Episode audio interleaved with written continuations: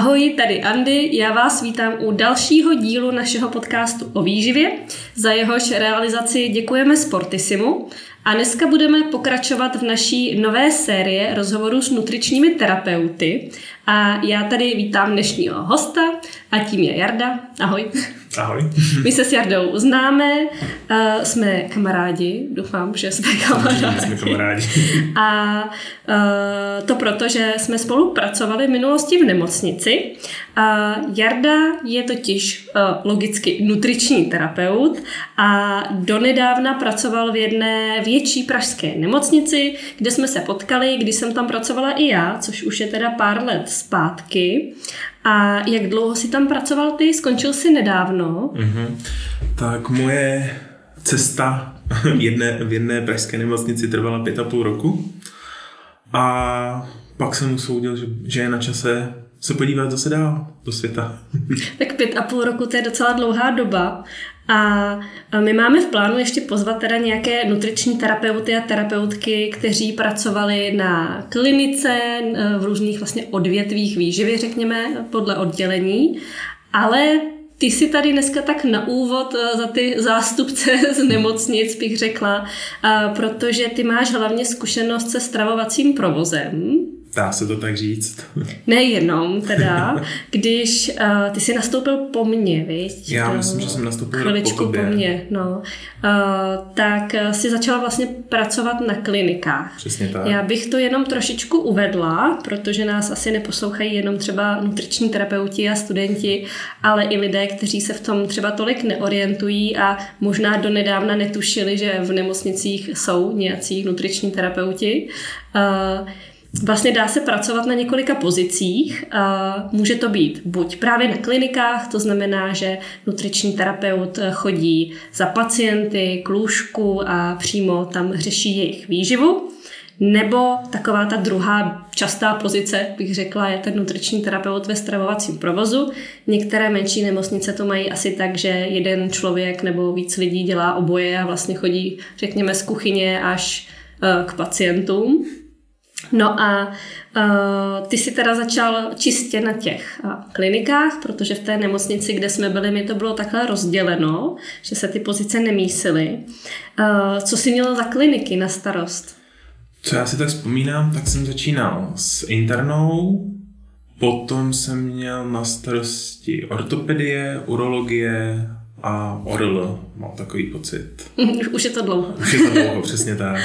A dokázal by si nějak třeba přiblížit, jak se ta práce lišila na těch jednotlivých pracovištích, co se třeba řešilo kde, nebo kde tě to nejvíc bavilo, nebo kde ti to vůbec nebavilo? Tak jak asi moc dobře víš, tak záleželo na tom, s kterým oddělení byla jaká spolupráce.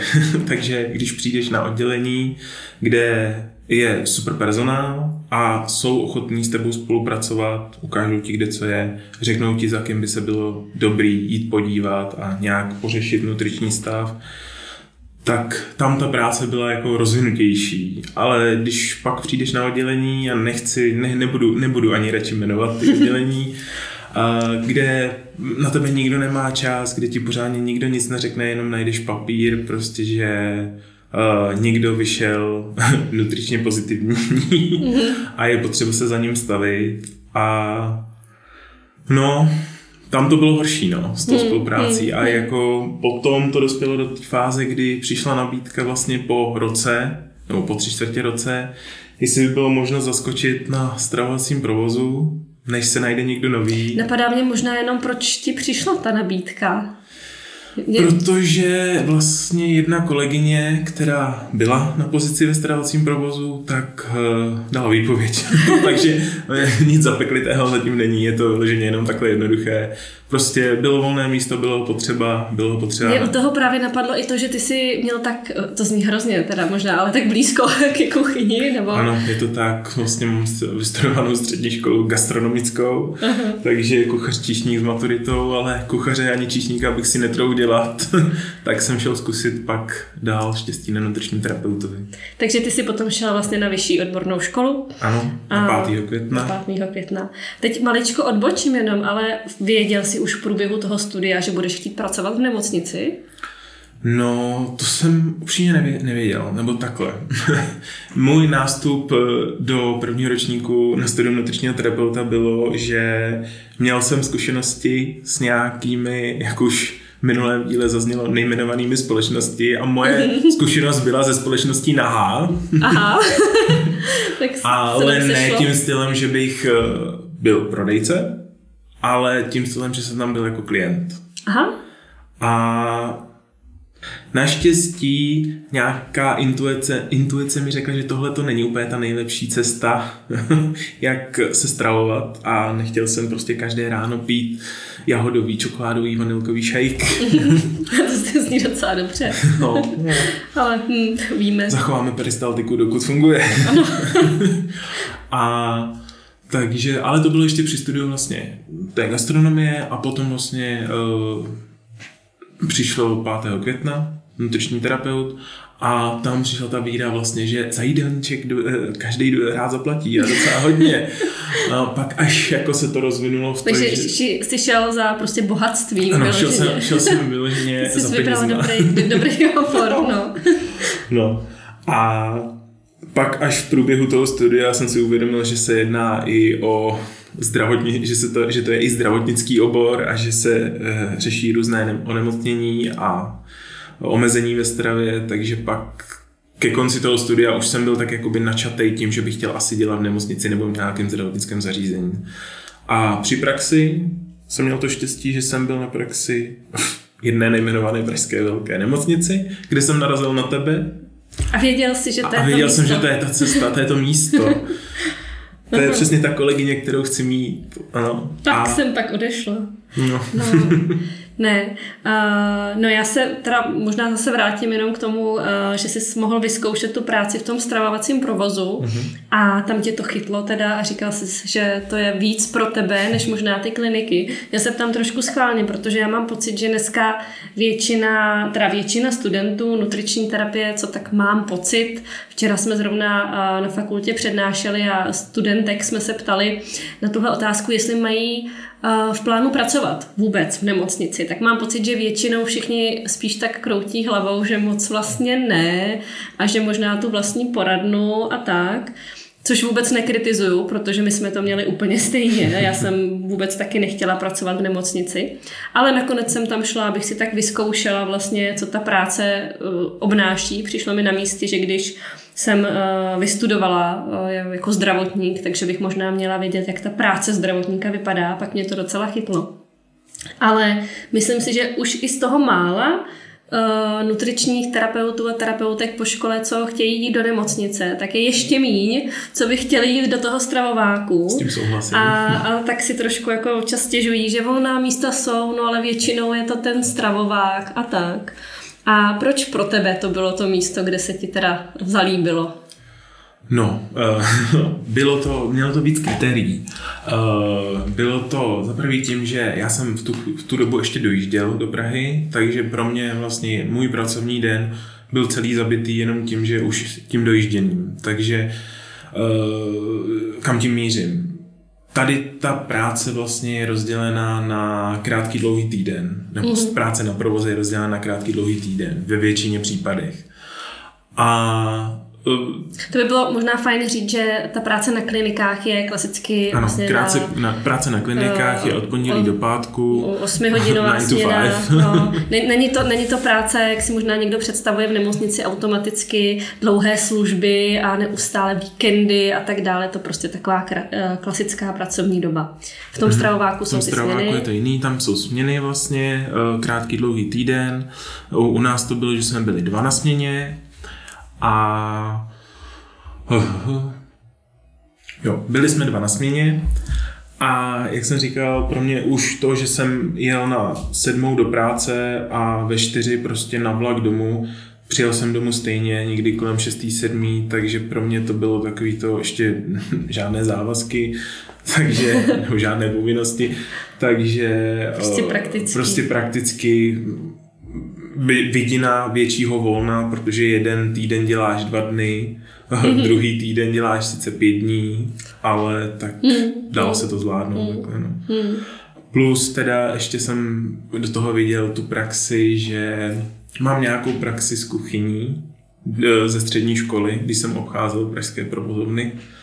A mm, přišlo mi to takový jako takový to úplně ultimátní spojení nutričního terapeuta a vlastně gastronomie, mm-hmm. že by to mohla být ta správná cesta. Mm-hmm. A ještě když teda odbočím e, k tomu, jak jsi říkala, že nejsou moc student, nebo nejsou moc teď mm, studentky nutriční terapie a studenti, nejsou moc, není to pro ně moc atraktivní, hmm. tato pozice. Uh, setkal jsem se s tím i, protože k nám chodí, chodili vlastně na praxi studentky a přišlo mi, že ta praxe na tom provoze je pro ně vyloženě na, na obtíž. Ne, ne, hmm. necítil, jsem, necítil jsem z nich takový ten zápal pro to úplně. Nebo že myslím si, že každý, kdo pracuje uh, vlastně jako, jako nutriční terapeut by měl získat aspoň chvíli od něčeho nějaký kus praxe. A to souhlasím. Myslím si, že pokud je příležitost pracovat s stravovacím provoze a nejsou nějaké jiné nabídky, tak určitě bych to zkusil. Mm. To vypadám jako, že verbuju. tak ty jsi, ty jsi odešel. Já jsem odešel, já už jako provozní nutriční terapeut. Takže teď, teď, teď, to dělají ti další. Mm-hmm. Uh, nicméně my jsme s Verčou obě dvě vlastně ve stravováku pracovali taky. Mm-hmm. Uh, bylo to teda ještě za dob našeho studia na bakaláři uh, což uh, asi úplně nebylo košer, teda upřímně bychom tam rovnou pracovali, ale uh, to, by, to bych neřešila. Uh, taky to byla jedna taková společnost, která zajišťuje stravování někdy v nemocnicích a tak. A pro nás to teda byla super praxe. A přiznám se taky, nebyla to úplně ta práce, kterou bych chtěla jako dlouhodobě dělat, a nás k tomu i trošičku přece jenom vedla ta vysoká škola, že oni nám tam hodně tak jako vtloukali do hlavy, že kdybychom šli na praxi a chtěli tam po nás jako nějakou práci v kuchyni, že jim máme vysvětlit, že jsme z té vejšky a tak. Což na jednu stranu jako jo, rozhodně jsme v rámci těch praxí potřebovali dělat něco jiného než krájet mrkev nebo něco tak podobného ale současně mně přijde fajn zase, pokud někdo třeba i do toho zdravotnictví míří kamkoliv, tak vědět vlastně, jak to funguje tam dole, doslova, no, dole, v tý, dole v té kuchyni. A pro mě to teda byla super praxe, kde zase jsem právě pochopila, jak to někdy jako chodí v kuchyni při výdeji těch potravin a mě to potom hrozně pomohlo při práci, nebo myslím si, že mi to pomohlo při práci potom na těch klinikách trošku vědět, jak to tam funguje. Tehdy teda mi to bylo podáno i jako jeden z důvodů, proč jsem byla přijata do práce eh, v té nemocnici, že vím, jak právě funguje stravovák, takže můžu klidně už jít na ty kliniky a, a vlastně už eh, vím, hm, až budu předávat z klinik nějakou informaci o pacientovi jakoby do té kuchyně, tak mm-hmm. budu trošku už vědět. A No, jestli uh, můžu. No. Ty jsi vlastně řekla práce v kuchyni a krajet mrkev. Já bych jenom chtěl jakoby jo, to, to, to, to, to jsem řekla ne, to neříkám, že jsem řekla špatně, ale není práce, práce v kuchyni jako práce kuchyni. Eh, tím, že jsi, ty jsi vlastně chtěla jakoby říct, že uh, nutriční terapeut se pohybuje převážně, nutri, provozní nutriční terapeut se provoži, pohybuje převážně v kuchyňském prostředí. Určitě pro posluchači, kteří nejsou nutriční terapeuty, upřesníme, že to není tím, že by nutriční terapeut šel ke kotli a vařil svíčkou. jo, to, to je důležitá věc asi, kterou říct. Přesně no, tak. no, jenom nutriční, jsem narážela na ty praxe třeba. Přesně tak. Nutriční terapeut eh, vlastně musí pracovat i s jídelníčky, to vlastně z vaší praxe určitě posluchači dobře znají. Pardon, teď jsem na sebe vlila úplně náhodně čaj v sedě. Nevadí, jdeme dál. Nevadí, takové drobné osvěžení. Ale pak se musí pracovat i s normama a s výdejkama vlastně a to je pak propojený celý ten koloběh. Sklad, kuchyně a nutriční terapeut. Plus do toho jsou samozřejmě velkou roli hrajou finance.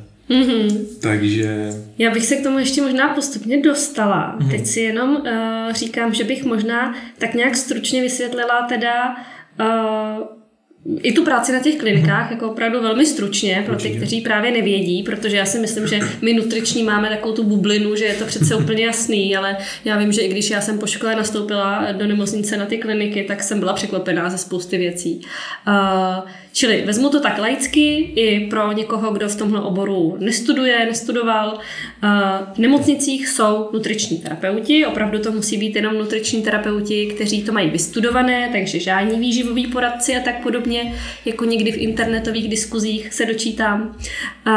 A pokud pracuje nutriční terapeut právě na těch klinikách, tak jeho práce spočívá v kontrole teda stavu e, výživy pacientů. Nicméně, není to tak, že by opravdu pod tou kontrolou byl úplně jakýkoliv pacient, který v té nemocnici leží. Každému pacientovi, který je v nemocnici hospitalizovaný, se dělá takzvaný nutriční screening, což je eh, dotazník, kde se zaškrtávají různé body a zjišťuje se, jestli je pacient v nějakém riziku podvýživy nebo podvyživený. Já jenom doufám, že to říkám správně, už jsem nějakou dobu taky z eh, téhle praxe, tak když tak mě je to oprav. A eh, Tenhle screening teda vyplňují sestry s tím, že pokud jste byli někdy hospitalizovaní na delší dobu v nemocnici a máte pocit, že vám nikdo ten screening nedělal, tak dělal, jenom ho vyplnil bez vás. Možná někdy si vzpomínáte, že padla nějaká otázka, jestli jste náhodou nezhubli v poslední době, jestli jste, jestli jíte všechno, nebo jste vegetariáni a tak dál, kolik vážíte, tak to jsou právě ty různé jednotlivé položky v tom screeningu. Další položky tam ale jsou takové, které vlastně hodnotí nějaké riziko toho vašeho onemocnění, proč v té nemocnici jste, a protože to se potom může pojít právě s různými dalšími riziky.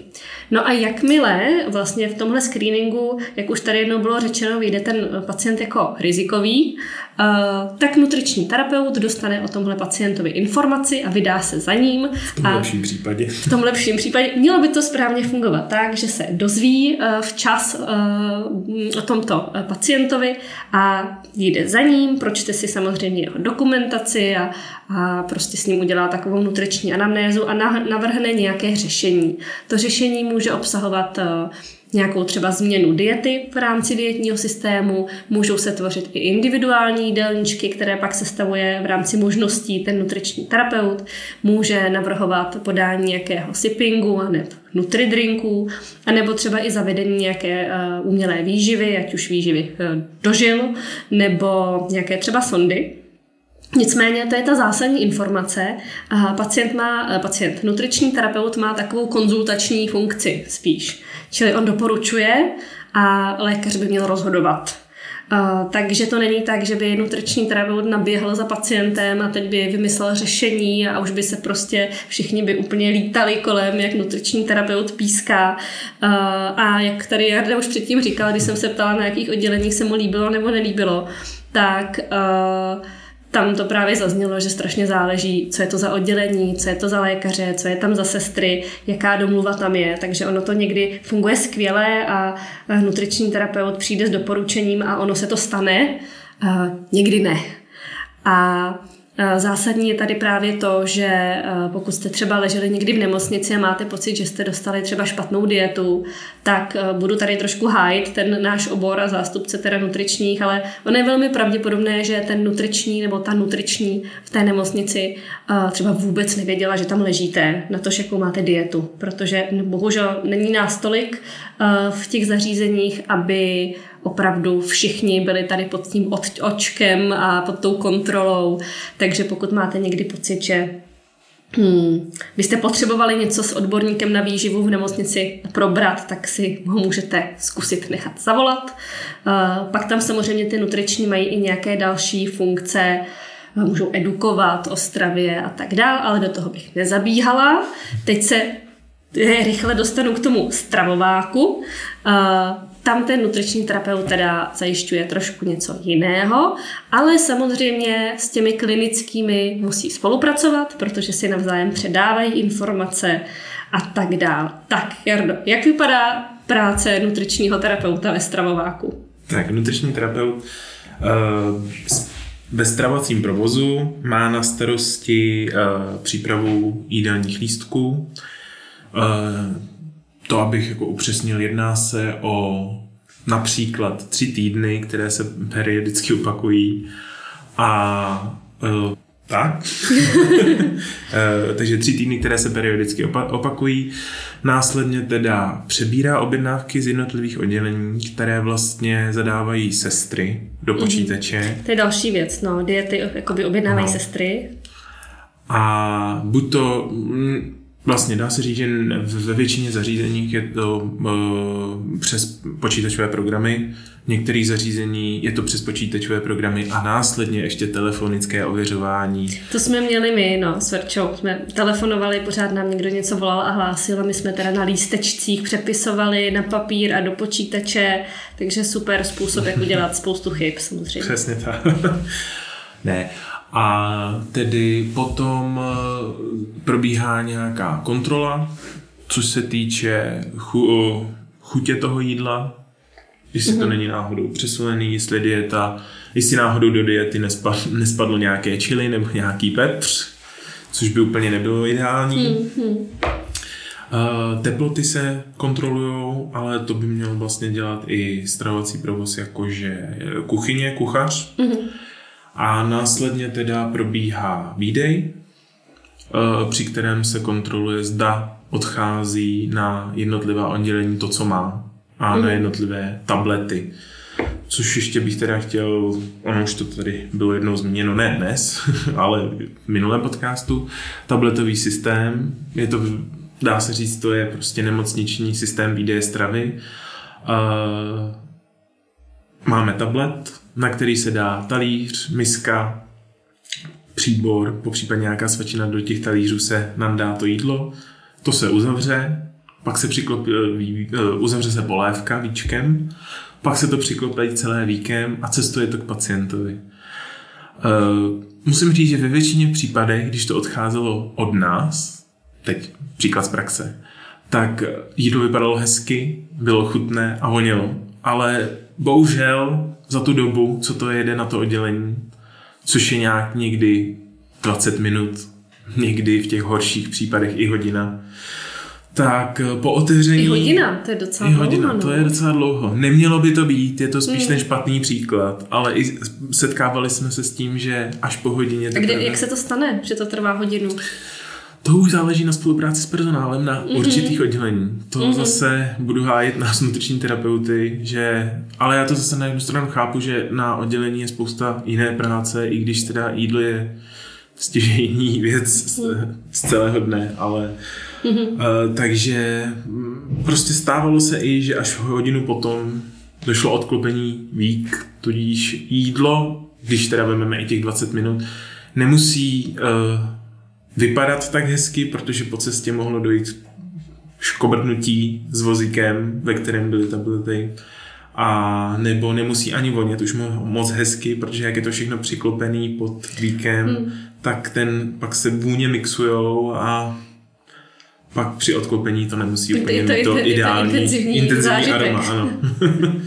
to je asi fajn zmínit, že teda opravdu nemocnice není jenom jedna veliká budova s širokými chodbami, ale často jsou to areály a v, v různých terénech a převáží se auty třeba, takže to vypadá všelijak. Já si vždycky vzpomenu na jednu situaci, kdy kolegyně, když jsem pracovala v nemocnici taky, já si nepamatuju, co přesně se chystala mixovat pacientovi, ale měla pacienta, který potřeboval tu stravu úplně jemnou, vlastně kašovitou a měl ještě nějaká další omezení, takže nebylo úplně z čeho vybírat výrazně, ale ona se mu to snažila vymyslet pestré, dělala mu individuální jídelníček, což znamená v praxi to, že teda nutriční sklinik rozepíše, naplánuje jídla a přidá to právě nutričnímu terapeutovi ze stravovacího provozu, který to dál potom hlídá v kuchyni. A vím, že tam vymyslela nějakou mixovanou přílohu, nevím snad, jestli to nebyl knedlík možná, což zní děsivě mixovaný knedlík, ale bylo to po domluvě s pacientem, protože prostě eh, musel mít úplnou kaši. A nějaké mixované maso a kolegyně vymyslela, že by tam ještě mohla dát mrkvové pyré, aby to bylo zajímavější, nějaká zelenina a tak. Nicméně přesně do tabletu se to krásně umístilo do takových těch uh, kopečků vedle sebe, nebo krásně, tak byla to kaše pořád, mm. ale, ale vypadalo to docela fajn i, i věřím, že to mohlo třeba jako hezky vonět. Nicméně, když se tahle kaše promíchala několikrát eh, v talíři cestou na oddělení, tak pak už přišel jenom naštvaný telefonát sestry, co jsme to pro boha poslali, protože si asi umíte představit, jak to vypadalo, taková směs. Takže... Bohužel i to se stává. No. To, se, to se může stát, no.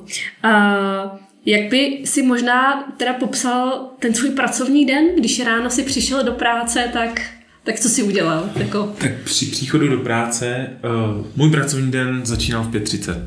Mm-hmm. Po příchodu do práce vlastně, jak jsi zmínila, že nutriční terapeuti, kteří chodí na kliniky, tvoří výjimky a individuální jídelníčky, tak uh, v první řadě bylo pro mě důležité je přebrat.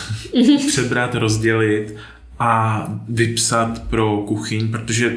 To... možná, jestli by si eh, vysvětlil, co to jsou výjimky uh-huh. na kuchyni. Výjimka je, když zrovna nějaký pacient má uh, například potravinovou alergii nebo bytostně nenávidí nějakou potravinu, tak uh, je mu touto formou vlastně zajištěno, aby tu potravinu nedostal. Což znamená, že pokud máme alergii na jahody, tak se budeme vyvarovávat všemu, co obsahuje jahody a, a tak dále. Mm-hmm. No a to je za obaleně výjimka, řečeno. Mm-hmm. Věřím, Ale musí že... to teda nutriční terapeutka, terapeut napsat na papírek nebo vytisknout asi na papíře. Ně, a, někde to musí být zaznamenáno. A, a, a předat to. Chci, teď jsem právě chtěl říct, že věřím, že v různých zařízení to, je to bude vedené. Je to elektronicky třeba. Třeba Doufejme, to by bylo asi praktičtější. Tudíž pro mě teda bylo důležité tohle zkontrolovat, vypsat pro kuchyň, vlastně v kuchyni u nás zařízení, co jsme byli, tak byla na, v úvozovkách malá kuchyně, malé diety jsme tomu říkali. Je to malá místnost, kde uh, je kuchař, kuchařka, je to oddělená taková menší kuchyně od té velké a tam se právě připravovali, připravují stále všechny tyhle ty di- diety, individuály, které nejdou zahrnout vyloženě do té velké kuchyně. Takže když bylo potřeba dělat něco bezlepkového, co nebylo, nebo něco bezmléčného, co nebylo, takže se to připravuje tam. Po případě se tam ještě připravují malé diety, což je například uh, bujon, který nejde ve velkém množství mm-hmm. na ty oddělení, tedy vlastně jenom na mhm. chirurgické, většinou po zákrocích, nebo právě kašelité diety, že se to mixuje tam. Takže vypsat všechny tyhle ty uh, drobnosti pro kuchaře nebo kuchařku a následně zase řeknu v úzovkách, se muselo naskládat kartičky na oddělení. A popíšu co teď, co to znamená. Ano. Z oddělení z programu e, přišlo na, přišly objednávky, ten program je schroupe dohromady a vyplivne tiskárna 12 e, A4 k oddělení s objednávkami diet. Mm-hmm. Takže je tam například, že základní dieta devětkrát, diabetická dieta třikrát, mm-hmm. let, uh, mixovaná dieta Pro zajímavost možná, kolik, uh, já si to nepamatuju, kolik jste měli diet? Dietních no, systémů. Já si pamatuju totiž, to byly teda různé jakoby, úpravy. Pa, úpravy různých diet, varianty, ale že to dohromady bylo 50 třeba na papíře. Vedoucí se chlubila tím, že to je něco okolo 50, no, takže ale je to, je to i se všemi úpravami, takže základní, normální, základní mleta, diabetická, mm. na různý počet sacharidů. Takové ty klasické diety jako šetřící, s omezením tuku. Ka- každá nemocnice mm. zase to má trošičku jako jinak asi. Jsou nemocnice, které mají 15 diet a vystačí jim to, protože jsou malé a nemají takové široké portfolio pacientů. Anebo hmm, jsou nemají třeba tolik vlastně mm, oddělení nebo Přesně specializací. Tak. A pak vlastně je třeba nějaké velké pražské nemocnice, které mají, které mají my jsme mývali 500 až 800 uh, eh, pacientů, což vlastně záviselo na, na ročním období. V létě jich je míň, hmm. přes Vánoce jich je míň, ale jinak jich je hodně. je hodně. No, takže uh, vlastně, a budu pokračovat na skládat kartičky, uh, v nemocnici, kde jsme vlastně pracovali, tak byl syst kartičkový systém, takže uh, rozpočítat ty objednávky, počet kartiček od určitých diet, zabalit dohromady, aby se to bylo dál kam poslat, nebo aby se to dalo poslat na oddělení.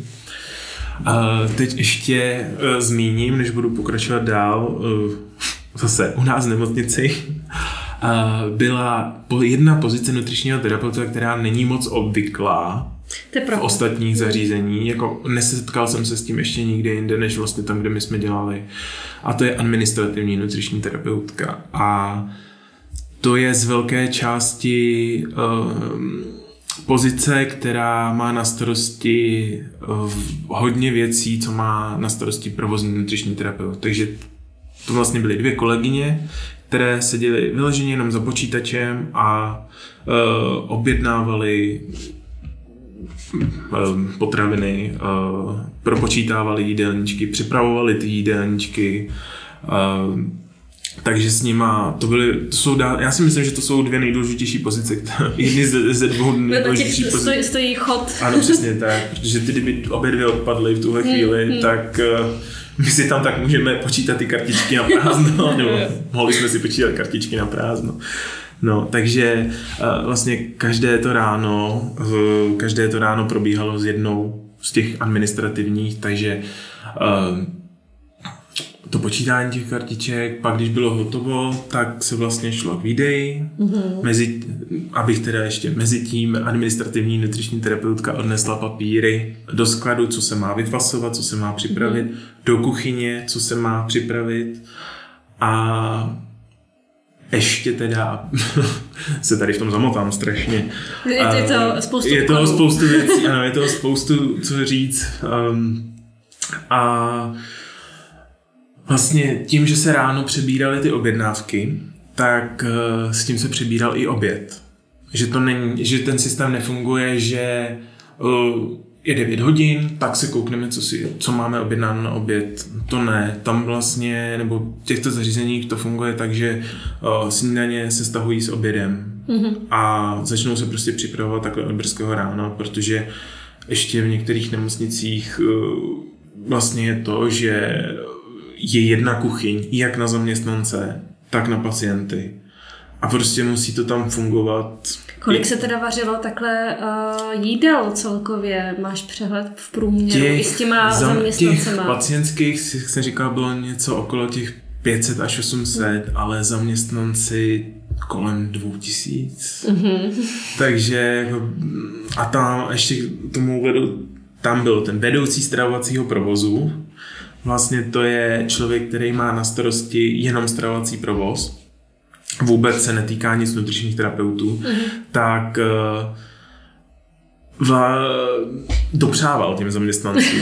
Takže my jsme měli na výběr ze čtyř jídel, z toho jedno bylo studený. Potom, když jsme neměli objednáno, tak jedna nabídka, což si můžete přijít, prostě, že to chcete, dostanete to. A pak dvě minutky, což jsou většinou takový ty prasárničky, takže smažený, smažený kuřecí řízek s ranolkama jo, a takhle. Tam, tam, kde bývala největší fronta. Vždycky. Přesně tak. No.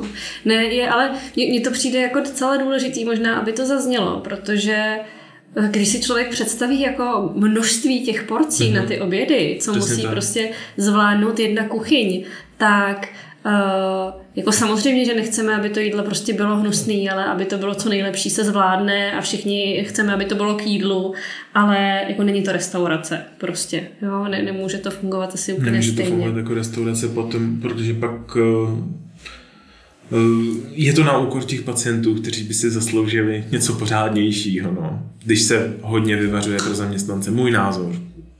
Rozhodně. no. A ty jsi teda potom vlastně byl u toho výdeje a co, co jsi dělal u výdeje? Jenom stál a kontroloval nebo měl jsi tam nějakou roli u, u pásu, kde se posouval? Takovou tu roli jsem čet v jednom eh, časopisu nebo deníku, eh, že u pasu stojí nutriční terapeut a, má, a pak zakřičí jako Gordon Ramsay a uh, všechno, všichni, všichni se zastaví a nutriční terapeut má plnou pozornost. tak bych to tak, tak bych to tak i interpretoval. To je pravda, ono vlastně, abychom si to uměli představit, tak stojí vlastně kuchaři uh, podél mm-hmm. pásu pojízdného, Přesně kde tak. teda, aby to samozřejmě množství těch jídel frčelo trošku, tak pásy jedou. Ano, jsou tam, A- jsou tam pásy, pás nebo pásy a prostě na začátku dá se tác a postupně se na něj nandává od, příbo, od Takže každý nádobí, má svoji nabíračku, svoji tak, funkci. Svoji funkci od nádobí až po hotový pokrm.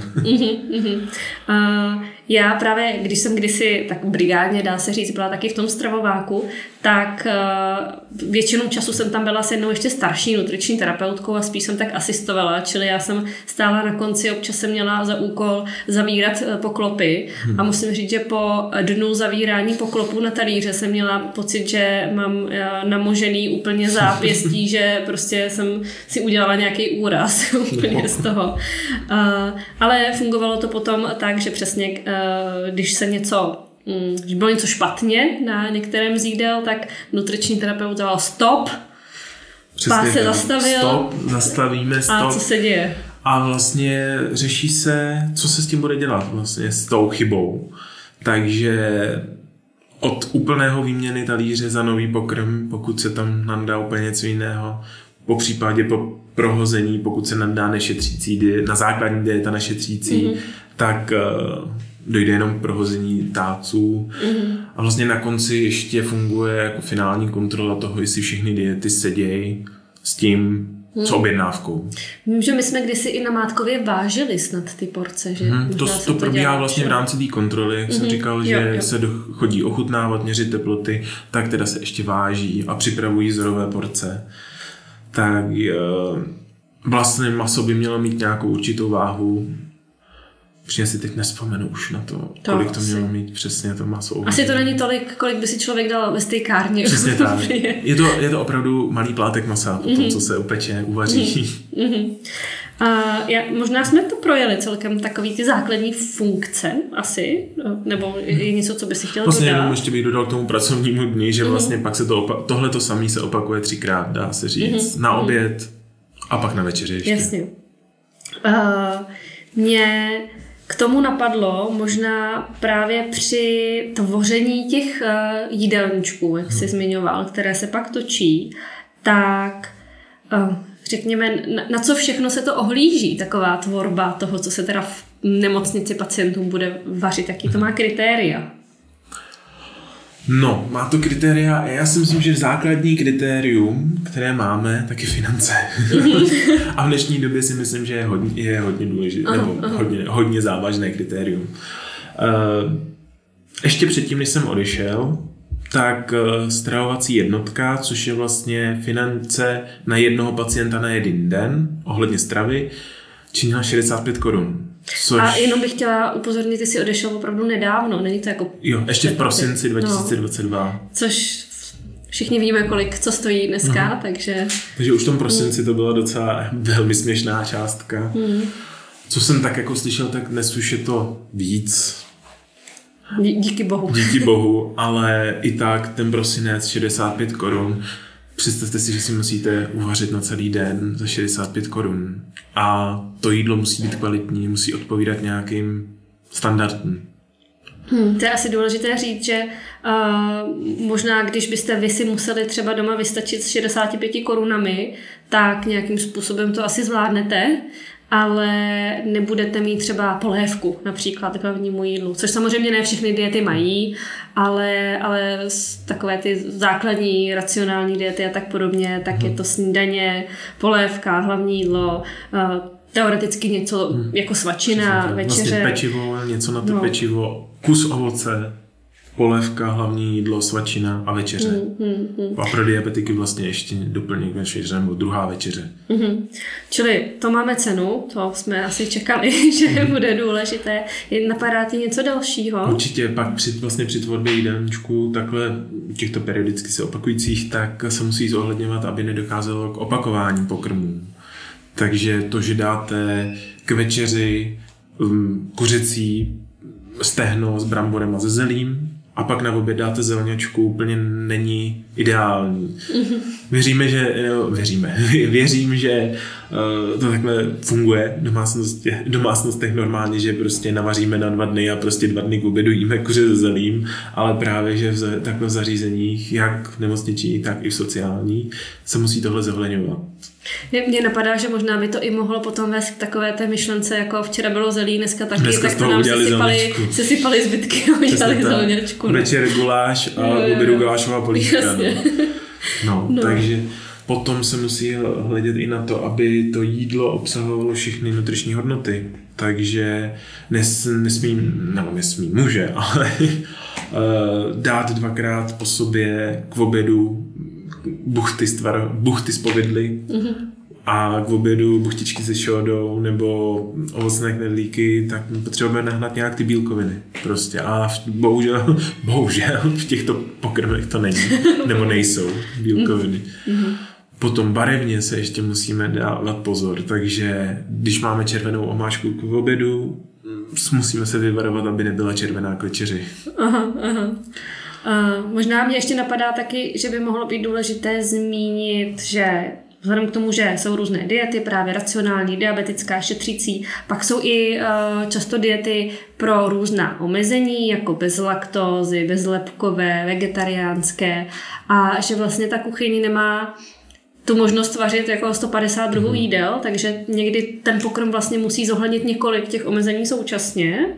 Takže dejme tomu, že co je bezlepkové, tak by mělo v tu chvíli být bez laktózy, aby to ta kuchyně ještě dokázala nějak... To, co je bezlepkové, bezlepkové tak většinou pak bývá i vegetariánské. Mm-hmm. Bezmléční, vlastně my jsme měli bezmléčný výrobků a poslední rok, co jsem tam byl, tak se pak přidala bezlaktózová. Mm-hmm.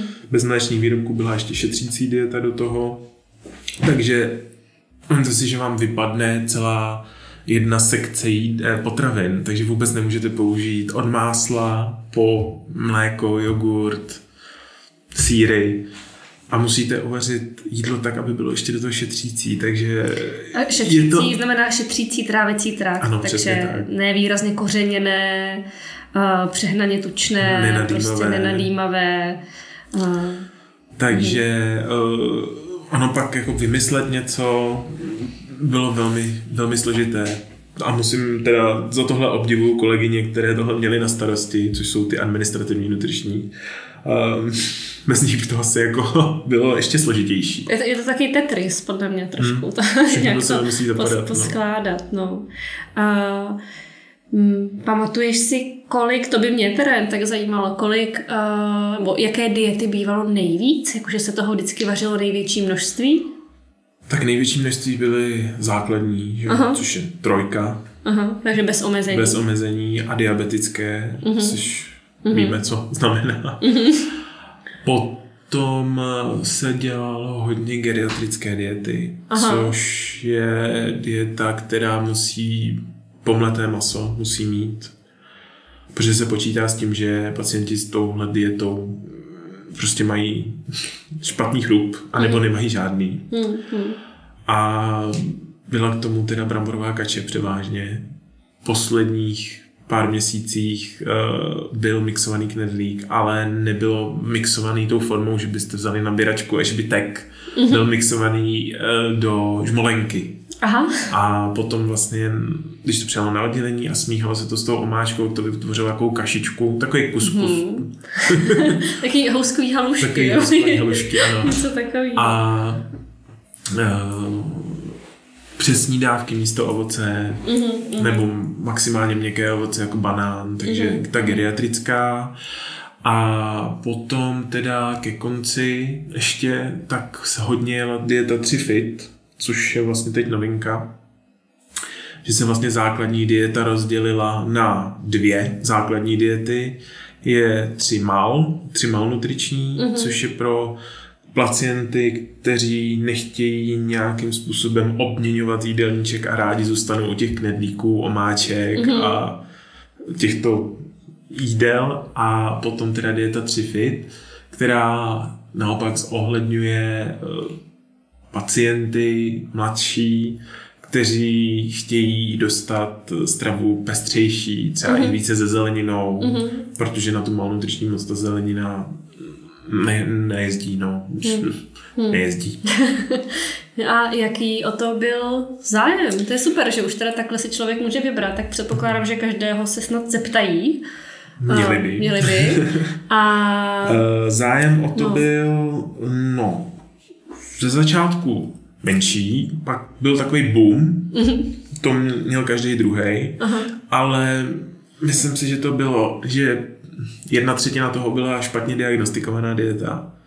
Z toho důvodu, že eh, chirurgové na jibkách prostě dávali dietu při fit, protože aby byl pacient fit asi, nebo prostě nebylo to úplně nejhodnější. Čili jako... edukace lékařů je tam hodně důležitá. Hodně asi důležitá. chápeme, že mají hodně práce a dietní systém hmm. není úplně jejich parketa, ale ono přesně spoustu chyb hmm. při objednávání jídla může vzniknout tak, že doktor napíše tady trojka, dobrý, nebo se mu hmm. nějak mu ta dieta zní, takže ji předepíše. My jsme a... takhle měli, uh, byli jsme se podívat na vaření jednoho kuchaře vedoucí a bývalou a eh, on nám řekl, že já jsem u vás v nemocnici ležel a k večeři jsem dostal dvě, přišla sestřička a večeři jsem dostal dvě koblihy. A my jsme jenom tak jako koukali, ale to není správně, to jste jako dostat neměl. Hmm. Takže hmm. buď to, ještě funguje v nemocnici ten systém, že když přijdete právě, jak jsem říkal, snídaní obědy objedná, se objednávají do 5.30, když uh-huh. začíná moje pracovní směna. Večeře se objednávají, odne, objednávají do jedné hodiny do odpoledne. Uh-huh. Když jste přišli do nemocnice um, mezi a byli jste neohlášení a nebyli jste ve stavu, kdybyste nebyli schopni jíst, tak eh, existuje náhradní strava. Mm-hmm, k tomu jsem se chtěla dostat. To mám pocit, že jsou ty nejčastější fotky, které kolují na internetu. Přesně tak. Je to náhradní strava, tudíž musíme počítat, musíte počítat s tím, že jste přišli do nemocnice neohlášení.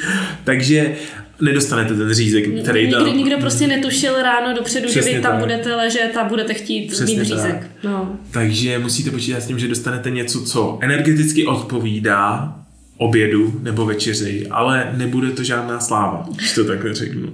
Takže u nás na oběd to byla haše masová s bramborovou kaší a polévka a na večeři to byla prohřívaná šunka taky s bramborovou kaší. Hmm. A dá se to, když tak udělat hlavně rychle, že jo? Přesně protože přesně ty stavy náhradek Haše, haše byla vždycky, protože ta se dávala vlastně na mixovaný, na, na, mle, na kašovitý diety, něco mezi kašovitou mm-hmm. letou. Takže ta byla dopoledne vždycky a šunka prostě to je to uřízne. Cihla šunky, s kterou, uříz, kterou uříznete a dáte ji prohřát a máte ji za 10 minut připravenou mm, mm, mm. Jo, jo, to mi přišlo hrozně důležitý, protože často takhle někde zahlídnu nějaké skupině internetu, jako představte si, co jsem tady dostala já s mými energetickými potřebami k jídlu a vždycky mám pocit, že je to haše s kaší nebo ta šunka právě, protože uh, pravděpodobně to bylo jídlo na poslední chvíli. Uh, a je jedno, že eh, řekněme, vy jste věděli, že v té nemocnici už od zítra budete, ale mm, prostě tam v tom systému teda ani nejste, nebo nikdo to nezařídí. Mhm. A, a a nebo to může právě být třeba ta haše po nějaké operaci, po nějaké narkóze, kde ještě současně není úplně radno poslat do trávicího traktu hromadu luštěnin, takže tak. tam se právě dává něco, co má i bílkoviny, i teda tu přílohu a v rámci těch podmínek v nemocnici se toho asi víc nevím. Teď, jak jsi řekla vlastně ty luštěniny, tak mi ještě uh, jsem tak vyplulo na, po, v paměti, že proč nemáme více luštěnin nebo mm-hmm. více zeleniny. Uh, pacienti, kteří leží v nemocnici, jsou ležáci větši, většinou a mm, máme střevní, peristal, střevní peristaltiku, pohyb střev Aha. a velkou část, část toho pohybu zajišťuje pohyb. Jako náš pohyb, to, že se mhm. hýbeme, chodíme, ohýbáme. A to, že dostaneme, eh, nebo pacient, který dostane vlastně fazole, fazolový guláš nebo cizrnu, cizrnu cokoliv už něco nadýmá a bude to ležák, tak uh, asi nebude úplně nadšený tak za půl dne, až bude ležet jak balon na té posteli, třeba ze sádrou na noze, když vezmeme i mladého pohybového člověka, to ze sádrou na, na noze a nebude se moc hýbat a jediný, co bude tlačit, bude to břicho. No. Je to tak. Samozřejmě já si myslím, že by bylo super, kdyby byla víc hleniny třeba v rámci těch pokrmů a snad to i trošku navýšená stravovací jednotka nebo vyšší stravovací jednotky v nějakých jiných zařízeních jakoby poskytnou tuhle možnost. Na druhou stranu mně stačí, když si uvědomím teď, jak se cítím, já tady u, přiznám se, u rozhovoru popijím uh, bylinkový čaj na trávení, protože mám ne, náročný... Nejen popíjíš. no, i ho vylívám na sebe, popíjela jsem, než jsem ho vylila. Ale to protože mám takový uh, náročný pracovní týden a jsem opravdu od rána do večera v práci a sedím. A moje trávení není úplně jakoby v nejlepší fit kondici, protože se prostě nehýbu zrovna vůbec. Takže představa, že budu přesně někde ležet týden a budu pojídat večer uh, fazolový guláš nebo něco takového, mm. tak to může být jeden z těch důvodů. No. Ještě bych se možná vrátila k té tři fit a mhm. tři bal a pochopila jsem to teda správně, že spíš pořád převažují trošku ty, ty jakoby malnutriční, řekněme, no, nebo... trošku. hodně. a hodně, hodně, hodně. Tři mal bylo objednáváno, co si tak jako naspomínám, když byl stav něco kolem 700 pacientů, tři mal jelo 350, mm-hmm, mm-hmm. tři fit jelo 30. Čili, čili 350 knedlíků. 350 knedlíků, aha, takže aha. i když je ten výběr, tak furt, pře, furt převládá mm. ta, ta chuť na ty knedlíky. Hmm. Mě to docela zajímalo, jestli se to náhodou už trošku nezměnilo a samozřejmě jakoby mě by to přišlo fajn. Na druhou stranu cítím maličko zadosti učinění vůči některým právě uh, um, internetovým komentátorům a, a výživovým poradcům, kteří tvrdí, jak v nemocnici je všechno úplně špatně a že lidi dneska už jedí zdravě a chtěli by tu pohanku a, a všichni by si to vybrali, kdyby mohli. Tak já jsem rozhodně jako šťastná, že ta možnost teda je, ale moje zkušenost vždycky byla taky taková, že jakmile byly knedlíky, eh, tak tak pacienti jedli víc třeba. Tak když byl řízek, tak byli všichni zdraví. Jo, jo, jo. A kdy, když byla svíčková, tak intolerance laktózy vymizely u pacientů úplně. Je to tak. Čili má, máš pocit, že řízek zrovna je nejoblíbenější potravina? No tak, řízek, mně přijde, mm, takový, to jsou takový ty tradiční, tradiční jídla, tradiční, co si dáme, nebo takový ty tradiční nedělní babičkovský jídla, svíčková na papri, kuře na paprice, řízky, Chtěl by si možná vysvětlit, proč si myslíš, že to tak je? Myslela jsem tím uh, právě to, že uh, spoustu pacientů je třeba starší. Uh, jo, jo, jo. Uh, je to tak. Vlastně průměrný, uh, nebo průměrný. Uh, obecně pacienti v nemocnici jsou po staršího věku, až seniorského, protože Dobře, něco jiného jsou porodnice, něco jiného může být třeba ortopedie, kde může být mladý člověk se zraněním, ale pak právě máme interny, eh, kam se většinou dostane starší člověk, kardiologie, kam se dostane starší člověk a prostě staří nebo seniori, starší lidé jsou zvyklí na něco jiného na něco takové klasičtějšího, přesně na ten nedělní babičkovský oběd. A pro nás, jako pro dnešní terapeuty, ať, ať je to klinický, administrativní nebo provozní, tak je v první řadě důležitý, aby pacient měl zachovanou, uh, zachovaný příjem per os, neboli přes pusu. Takže ústy normálně klasická strava, aby šla do těla. Mm-hmm.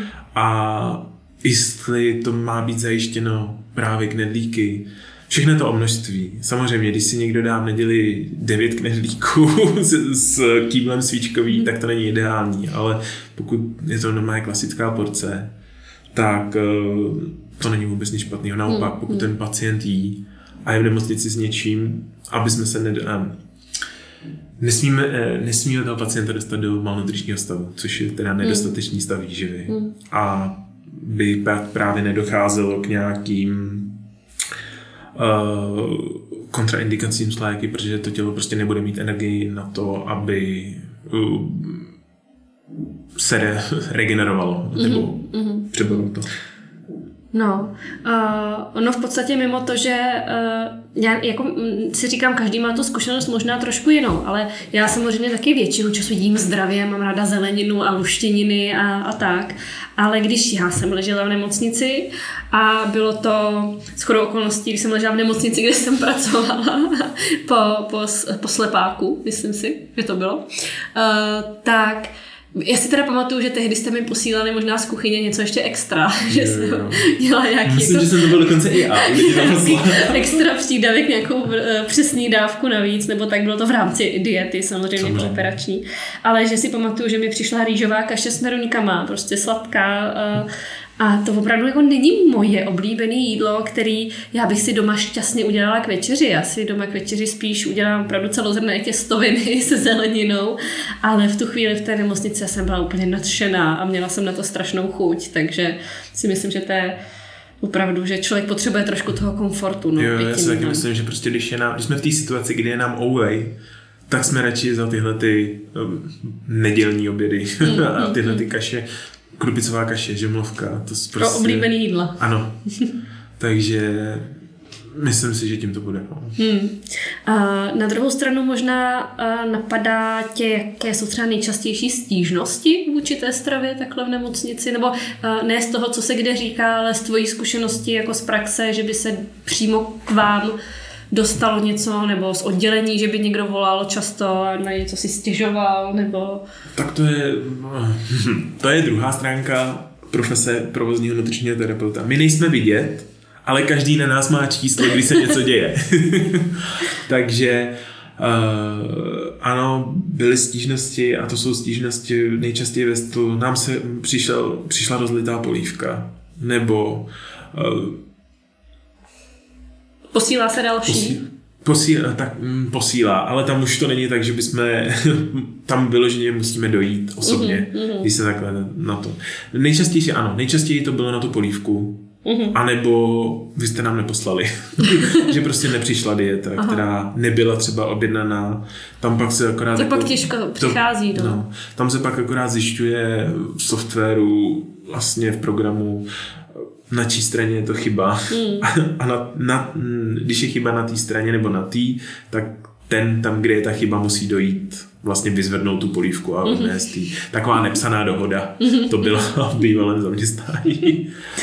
Uh, ještě možnost nadstandardní stravy. Já si mm, nepamatuju přesně, ano. jaká cena bývá. 300 korun většinou ne, bývá? byla furt 200, 200, 200 a byla i po inflaci. Co, mm-hmm. Nebo po tom, co šlo všechno strašně nahoru, tak jsme to řešili, nebo já jsem to osobně řešil, jestli by nebylo dobrý to nějak zvážit a furt cena zůstávala teda kolem 200 korun. Mm-hmm. A ta nadstandardní strava vlastně spočíná v tom, že pokud jste neměli žádné omezení, nebo nemáte, tak je možnost mít na standardní stravu. A to je, dá se říct, základní dieta, která je rozšířená ještě o zaměstnaneckou stravu. Takže vy si můžete fakt na oběd, ráno můžete mít i v nemocnici vajíčka míchaná. Proč, proč se nedělají vajíčka pro všechny? Protože udělat vajíčka pro 800 lidí za prvý eh, strašně moc klepání, ale eh, ta kvalita tak hmm. jde hlavně o tu kvalitu. Uh, představte si, že uděláte, když jdete v hotelu na snídani a chcete si dát vajíčka a teď už je tam přinesli třeba před nějakým 20 minutami, hmm. teď to odklopíte a tam už jsou jenom takový ty voschlý tmavě žlutý vajíčka, jo, jo, jo. kteří jsou spečený dohromady vlastně, hmm. hmm. takže už to není ono. Takže hmm. výdej snídaní trvá něco okolo 20 až 30 minut. Hmm. To je rychlovka. To je rychlovka, protože vlastně tam, kde jsme dělali, byly dva pásy a uh-huh, pouštěli uh-huh. se jenom při snídaních, jinak uh-huh. obědy trvaly asi hoďku a půl, uh-huh. protože tam je to náročnější uh-huh. na ten výdej. A představa, že někde stojí vajíčka uh-huh. a pak jedou nějakou dobu, pak třeba vychladnou uh-huh. a už nedorazí v takovém no, to nic moc, Musí teda. se počítat s tím prostě, že aby to jídlo už při výdeji vypadalo nějak a pak při servírování nějak vypadalo. Uh-huh. Uh, a setkával jsi se s tím často, že ten nadstandard byl? Dělalo se to? Jako je o to zájem? Mm-hmm. Protože mě za dva roky teda v nemocnici se stalo, myslím, dvakrát, že jsem takhle někomu mm-hmm. sepisovala nadstandard. Je to nárazový, je to tak, já nevím, třeba tři čtvrtě roku není žádnej, nebo Mhm. mm. nebyl žádnej. A pak přijde měsíc, kdy jsou, kdy jich je pět. Mhm, mhm, mhm. Prostě. Ale takže a, občas a, ne, to a, ne, a, není, využije. a není to ani tak, že by tady někdo ležel na pokoji, že hele, tady Pepa vedle si vybědala standard, já ho chci taky. je to tak, že prostě náhodně i to bylo, že prostě s- Ale není to teda tak, že standardně by leželo 10 pacientů v nemocnici, co by si teda platili. Ne, ne, ne, ne. Jo, jo, jo. To, já se zase ptám trošku tak cíleně, ono to zní, že já jenom obhajuju, jo, tu nemocniční stravu. Já samozřejmě taky vidím jako ty chyby a problémy, které samozřejmě to- jsou. to v já. každém zařízení je to prostě jinak, někde opravdu jako nevaří fakt dobře a nedá se to, tomu věřím. Ale Uh, já jsem si vždycky přišla tímhle trošku tak jako ukřivděná, jak jsem četla pořád jenom to negativní a právě zase komentáře, jako kdyby byla možnost si připlácet, tak já si připlácím. Uh, je pro ty pacienty, co omezení nemají, ale já jsem se s tím nesetkávala často. Na druhou stranu je otázka, jestli o tom opravdu všichni vědí, jestli se o tom informují, No, jestli to má měli by oddělení být- někde vy- vylepeno, Mělo by nebo být tak. informovaný hned při tom. Jak teď je Hmm. vlastně na možnost si vybrat 3 fit, 3 mal, tak i přitom by mělo být sděleno pacientovi, že uh, je možnost ještě mít Mhm, na standardní stravu.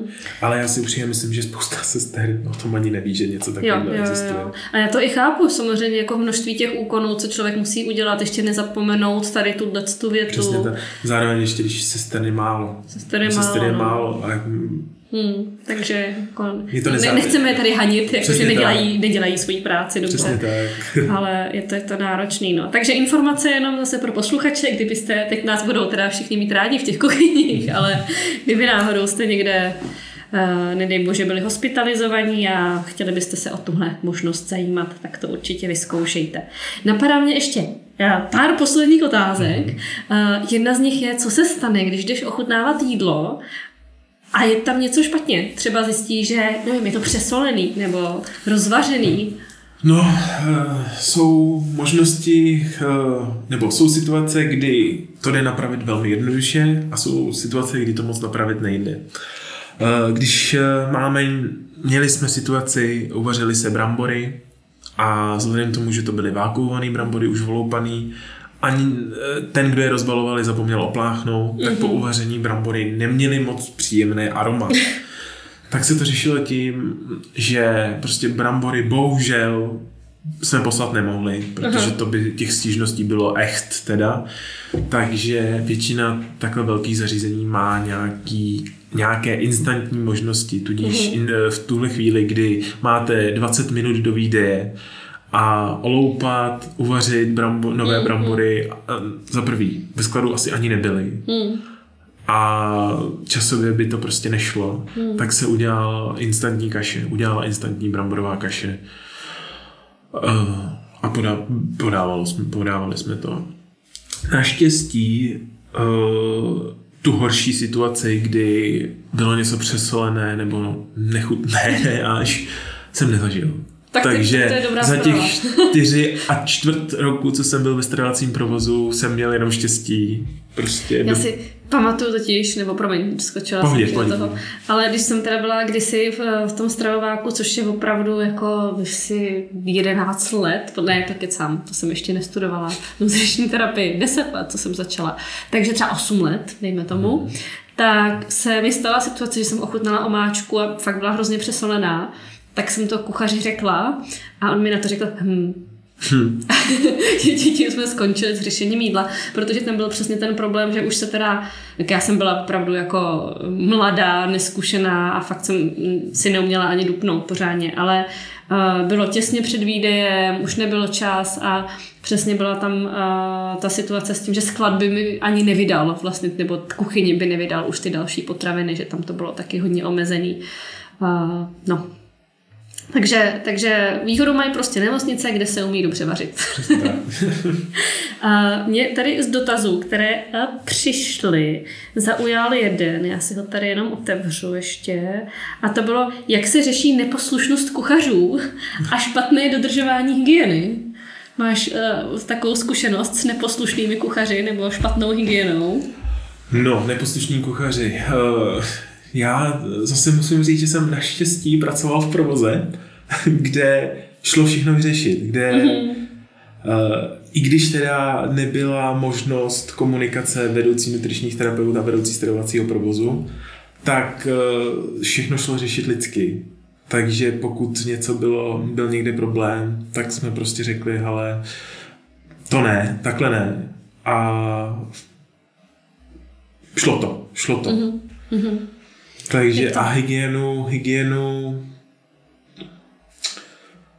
mm, tam spíš na tu hygienu apeloval vedoucí stravovacího provozu na, na kuchaři, takže eh, když viděl, že kuchaři nemají zrovna čip, čepice nebo pokrývky hlavy, tak uh, zakročil. Nebo mm-hmm. po, v případě uh, před covidem uh, už vlastně bylo nastoleno od hygieny, že k výdeji musí být rouška. Mm-hmm. To si všechno už pak hlídal vedoucí stravovacího provozu, mm-hmm. prostě, protože my vlastně, ano, jsme kolegové, ale nejsme kolegové tím, že bychom měli stejnou uh, stejného vedoucího. Mm-hmm. Tudíž já můžu něco říkat a je to o té lidské stránce, ale pokud prostě mě ten kuchař řekne, ale nejsi můj šéf, tak mm. já s tím mm. nic neudělám. Pak mm. už je to nějaké jako řešení Jasně. přes toho šéfa. No. Složitá, složitější hi- hierarchie. Mm. Tak.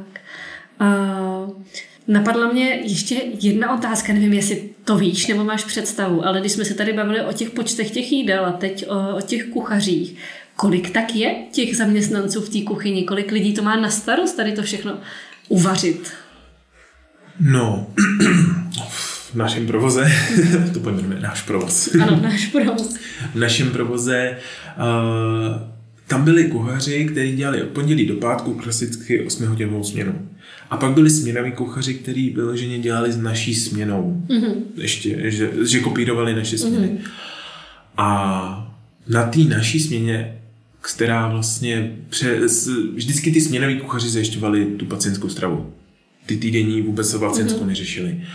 A tam byl jeden teda kuchař na malých dietách, mm-hmm. který měl na starosti právě ty mixy, bezlepky, vegetariány a tak. A potom teda eh, myslím si, že směnový další kuchaři čtyři, takže na té směně bylo tak šest dohromady i s vedoucím směny.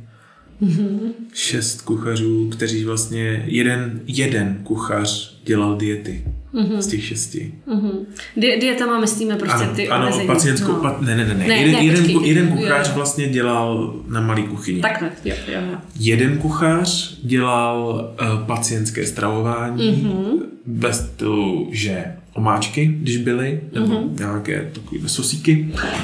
Jedna kuchařka, nebo na naší směně to byla kuchařka, tak ta dělala polévky. A potom už ty smě, i ty směnoví kuchaři prostě museli pracovat na eh, zaměstnaneckém stravování. No.